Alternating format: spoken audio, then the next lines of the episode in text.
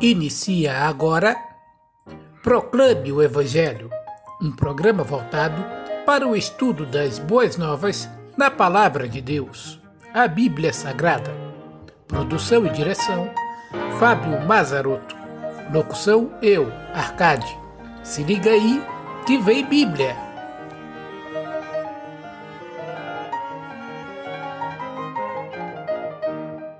Olá, amigos. É muito bom estar na companhia de vocês nessa abertura do programa Proclama Evangelho, nesta série de estudos bíblicos que vai de Gênesis a Atos dos Apóstolos, da criação até Cristo.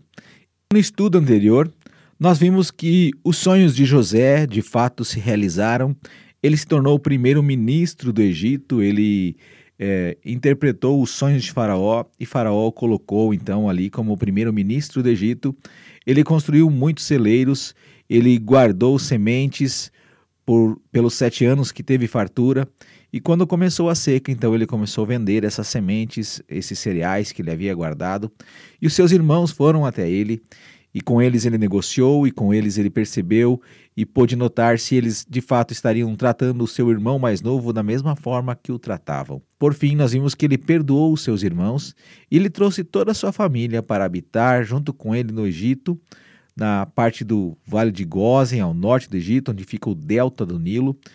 E ali o povo de Israel cresceu, se multiplicou e vimos que depois do final de Gênesis ali, quando eles foram lá para o Egito, eles eram 72 pessoas, mas eles cresceram grandemente, ao ponto que um novo faraó se levantou, que não conhecia a José e temeu aos israelitas.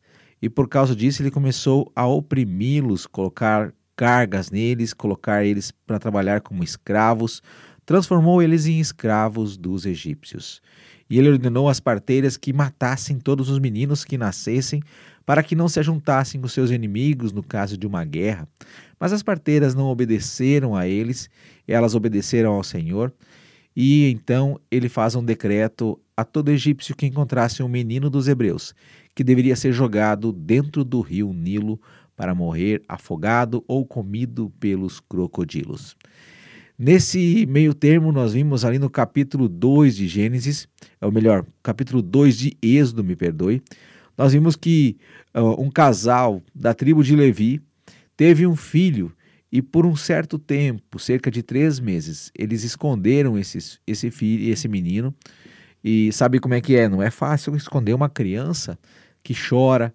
E aí essa mãe, uh, confiando em Deus, ela faz um cesto com juncos, ela unta esse cesto com piche, bota o menino dentro, coloca ele no rio e de longe, a irmãzinha mais velha dele fica observando aonde vai parar o cesto e ele acaba parando diante da filha de Faraó, que estava se banhando com as suas donzelas, com suas acompanhantes no rio Nilo. Elas tomam aquele cesto e ela reconhece que aquele menino é o menino dos hebreus. O que ocorre aqui é que a irmã vai até a filha de Faraó e oferece para chamar uma ama de leite para cuidar do menino. Ela vai e busca a própria mãe do menino e a filha de Faraó paga para que a mãe desse menino então o amamente, o cuide e esse menino então é protegido pela filha de Faraó. Ninguém poderia tocar a mão nesse menino e ela o adota por filho e coloca o nome dele, o nome nele de Moisés. Isto mesmo. Porque o significado de Moisés é porque das águas o tirei. Isso está no verso 10 do capítulo 2 de Êxodo. Quando o menino já era grande, ela levou a filha do faraó, que o adotou, e lhe deu o nome de Moisés, dizendo, porque o tirei das águas. Pois bem, hoje, na procedência do nosso estudo bíblico aqui, no livro de Êxodo, nós veremos aí a partir do verso 16. Moisés cresceu, né? ele ficou grande e tudo mais, e olha o que acontece aí: ele vai visitar seus irmãos e vê que os egípcios o oprimiam, e ele mata um egípcio por causa disto. E aí, no dia seguinte, esconde na areia, né? No dia seguinte, ele vê dois israelitas brigando e ele resolve interferir.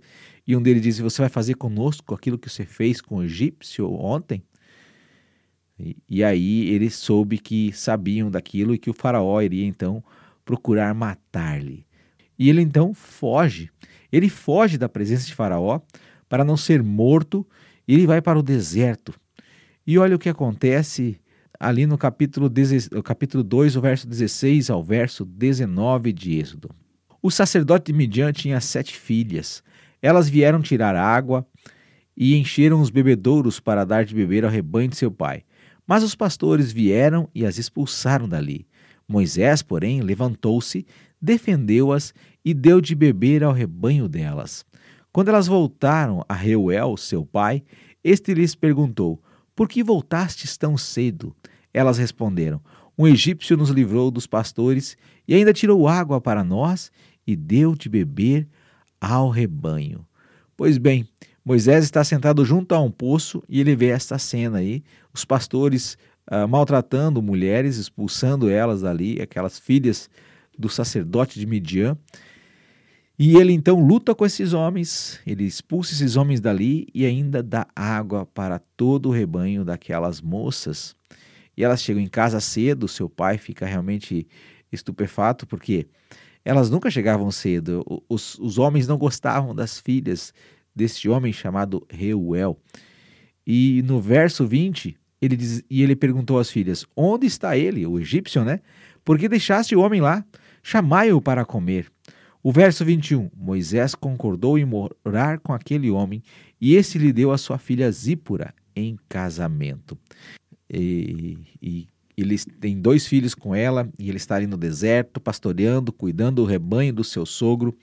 E no capítulo 3 vai acontecer uma cena realmente inusitada que nos chama a atenção.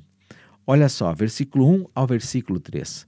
Moisés estava cuidando do rebanho de Jetro, seu sogro, sacerdote de Midian, e levou o rebanho para o lado oposto do deserto, chegando a Horebe, o monte de Deus. E o anjo do Senhor apareceu-lhe em uma chama de fogo, numa sarça. Moisés olhou e viu que a sarça estava em chamas, mas não se consumia. Então disse: Vou me aproximar para ver essa coisa espantosa porque a sarça não se consome. O que, que é uma sarça? É um arbusto, um pequeno arbusto, que estava pegando fogo e ele não, não se acabava. Né? Quando se taca fogo num galho seco, ele levanta uma lavareda, pega fogo, vira aquelas brasinhas e vira cinzas e acabou. É rapidinho para acabar. Só que esse arbusto ele não parava de queimar, ele não se consumia. Isso chamou a atenção de Moisés. Ele foi lá para dar uma olhada no que, que estava acontecendo ali. E ele chega diante daquele arbusto e olha o que acontece nesta cena. E vendo o Senhor que ele se aproximava para ver, chamou-o do meio da sarça: Moisés, Moisés. E ele respondeu: Estou aqui. Versos 5 e 6. Deus prosseguiu: Não te aproximes daqui, tire as sandálias dos pés, pois o lugar em que estás é terra santa.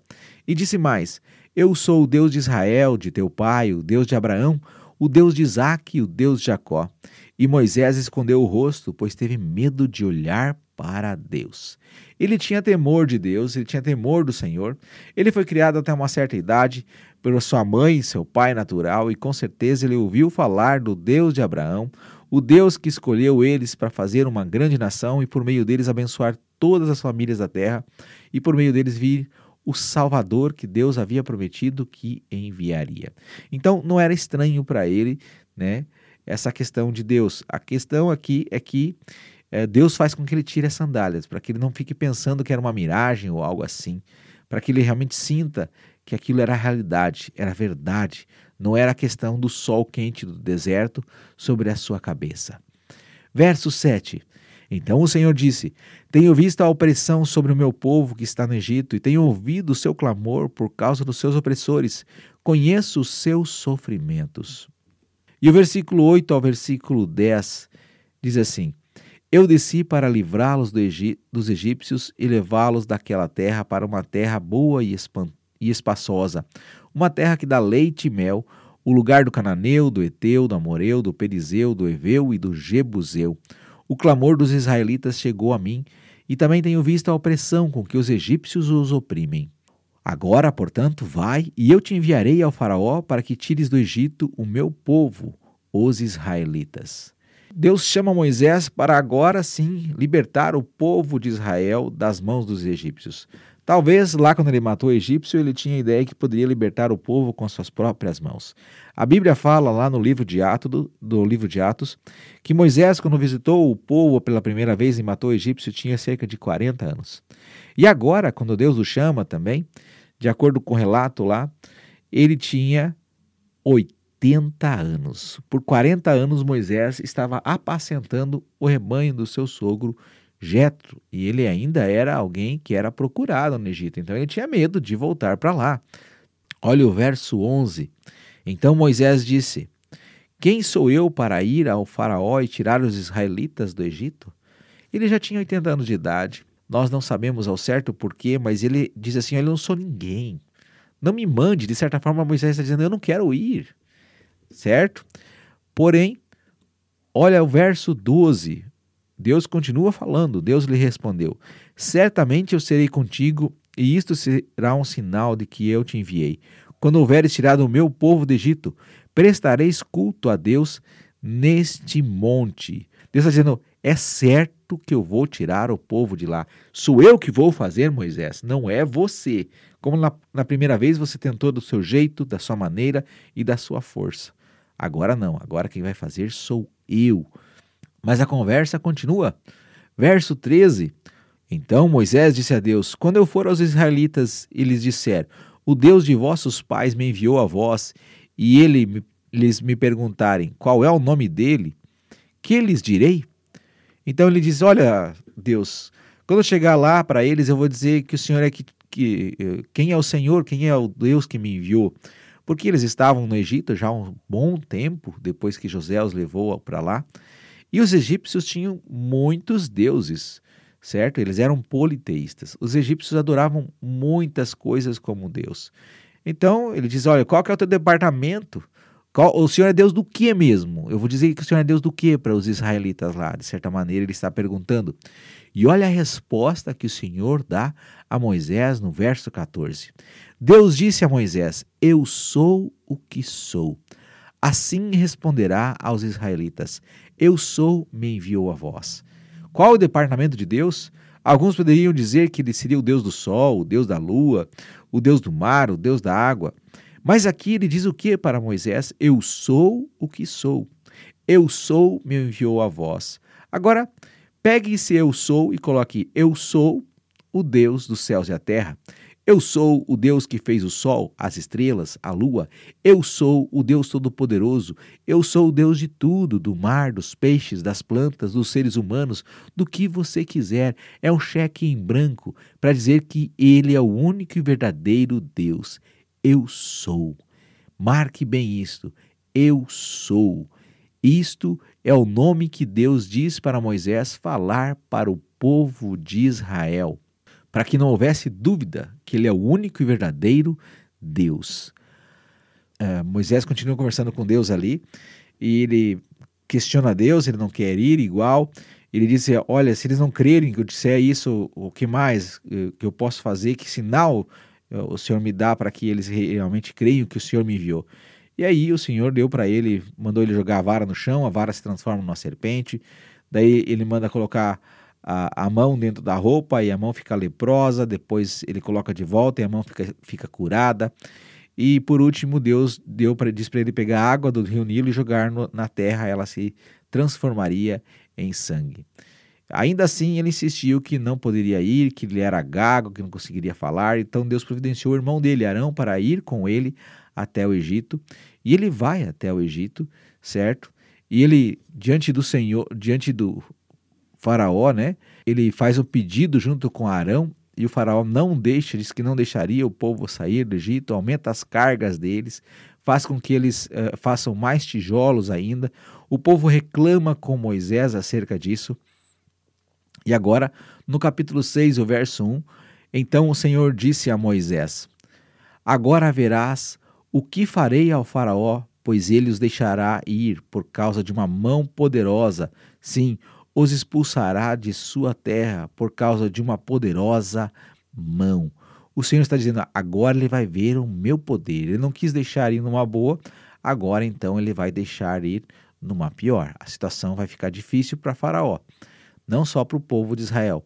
Olha os versos 4 aos versos 6. Estabeleci a minha aliança com eles para dar-lhes a terra de Canaã, a terra de suas peregrinações, onde foram peregrinos. Ouvi o gemido dos israelitas que os egípcios vêm escravizando e lembrei-me da minha aliança. Por isso, dize aos israelitas: Eu sou o Senhor, eu vos tirarei do trabalho forçado sobre os egípcios, vos livrarei da escravidão e vos resgatarei com braço estendido e com grandes feitos de juízo. O Senhor está dizendo através de Moisés que quem iria lutar para libertar eles era o próprio Deus.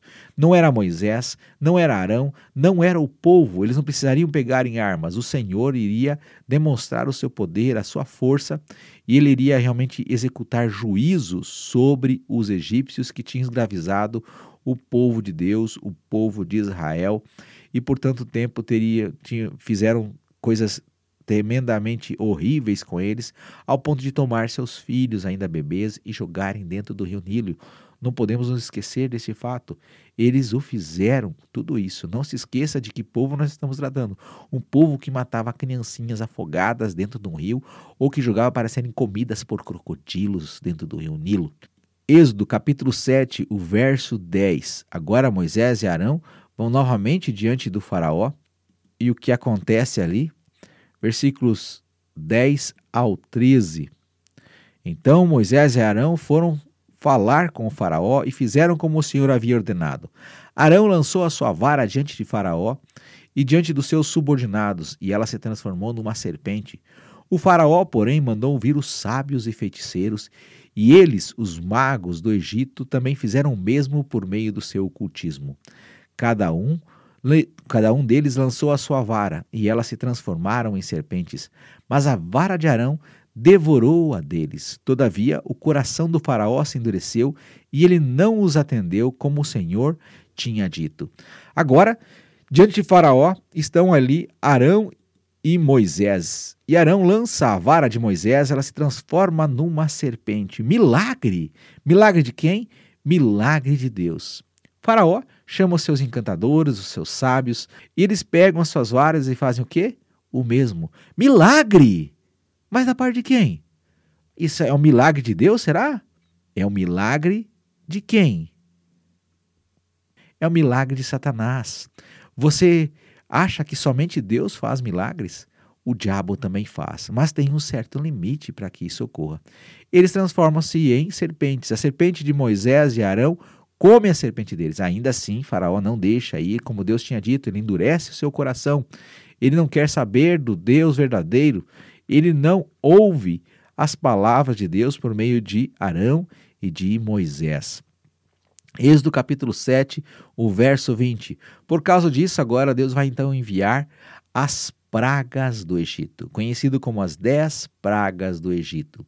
E no verso 20 ao verso 21, Diz assim: Moisés e Arão fizeram como o Senhor havia ordenado.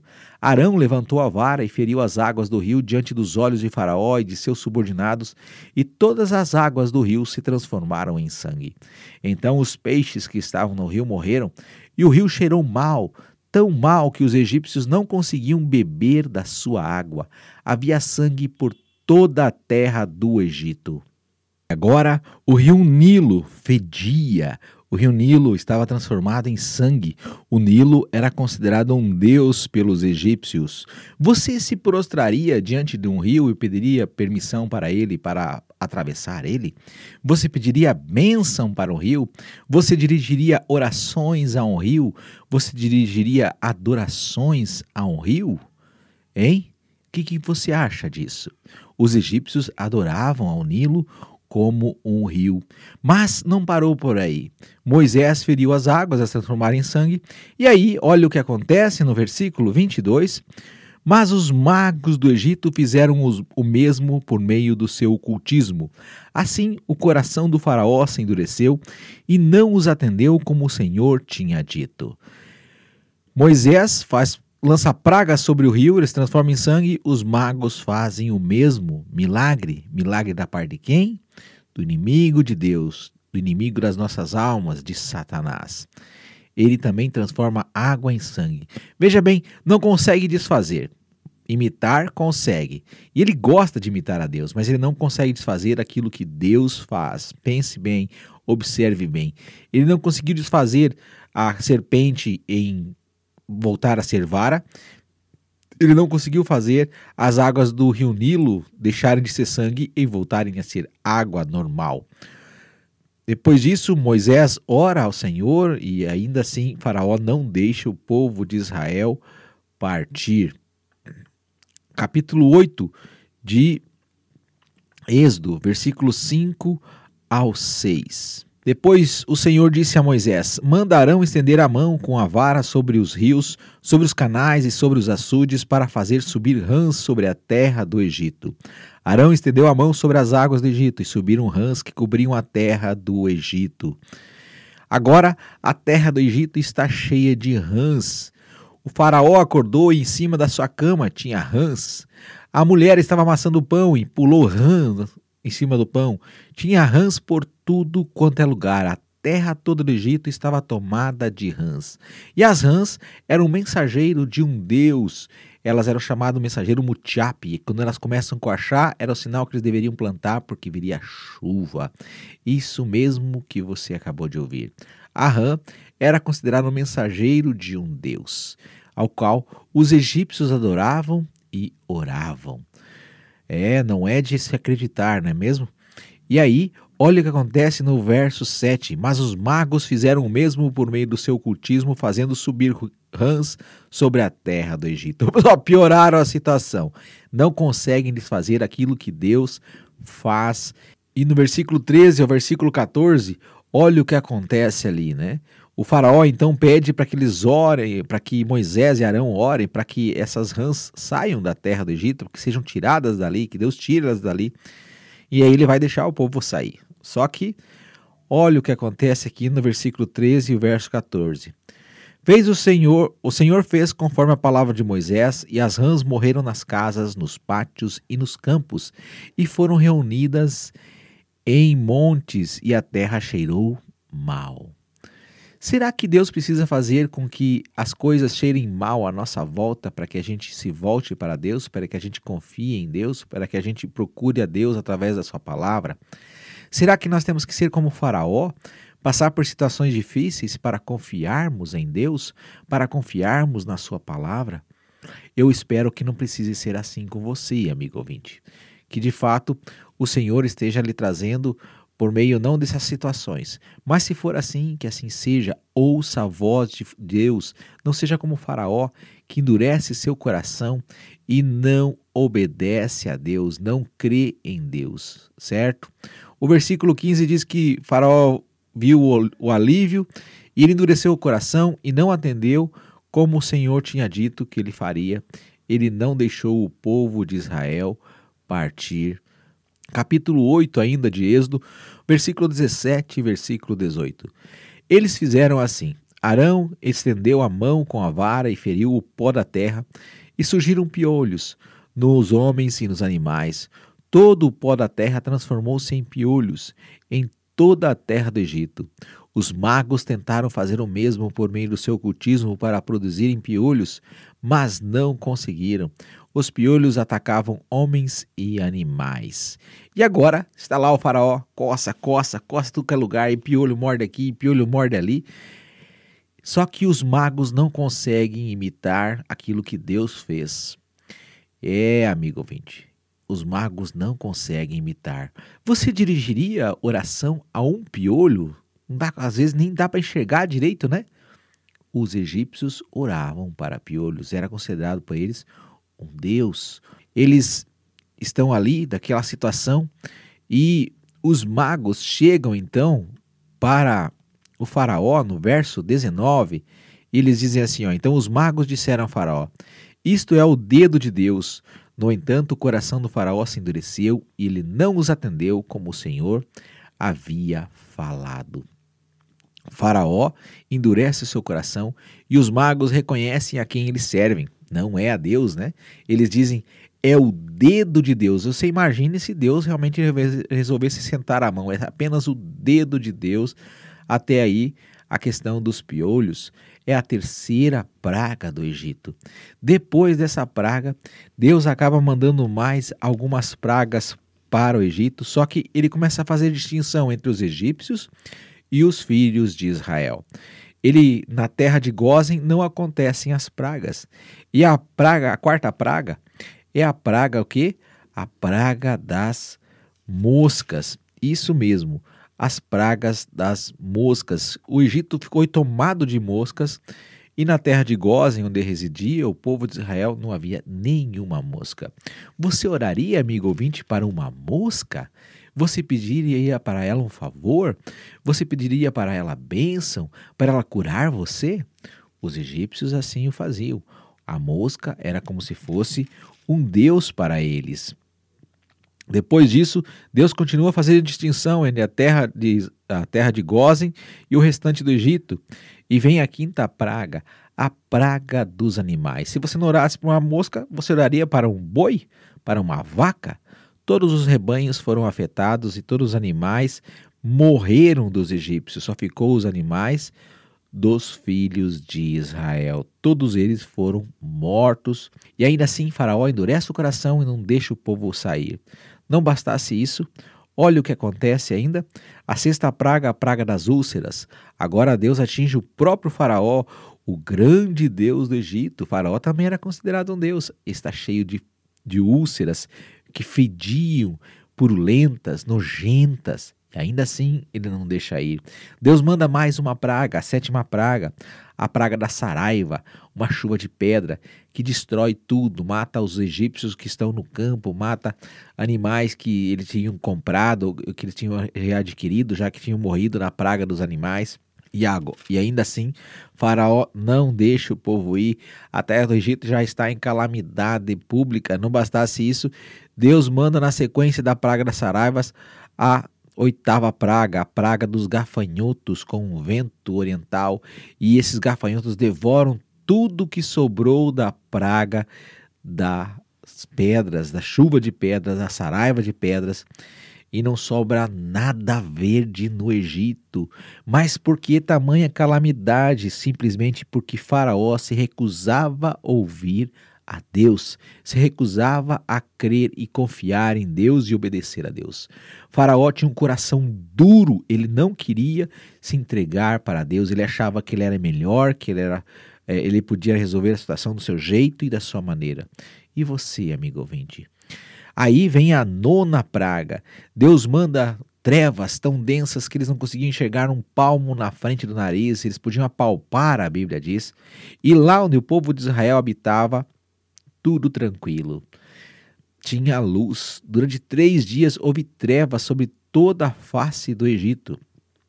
E ainda Deus mandaria mais uma praga, a décima e última praga, conhecida como a praga dos primogênitos, que está no capítulo 12 de Êxodo, a partir do versículo 1 ao versículo 3, que diz assim: Disse o Senhor a Moisés e Arão na terra do Egito: Este mês será para vós o primeiro mês, o primeiro mês do ano. Dizei a toda a congregação de Israel, ao dez desse mês, tome cada um, cada homem um cordeiro para a sua família, um cordeiro para cada casa. E Deus disse que através desta praga que Deus enviaria, a décima praga, os israelitas seriam libertados, Faraó deixaria ir o povo de Israel para adorar o Senhor, para servir ao Senhor, para ir para a terra que Deus havia prometido para Arão e também para os seus descendentes, a nação de Israel. Um forte abraço e até a próxima lição. Você acabou de ouvir Proclame o Evangelho, proclamando as boas novas da Palavra de Deus. Este conteúdo também estará disponível em nosso canal no YouTube, Proclame o Evangelho, e no Spotify da Rádio Oeste Cristã e RWRCA, rede de web rádios cristãs amigas. Inscreva-se e siga-nos nestas redes sociais, além do Facebook do Proclame o Evangelho, para ficar por dentro dos nossos conteúdos. Até o próximo programa.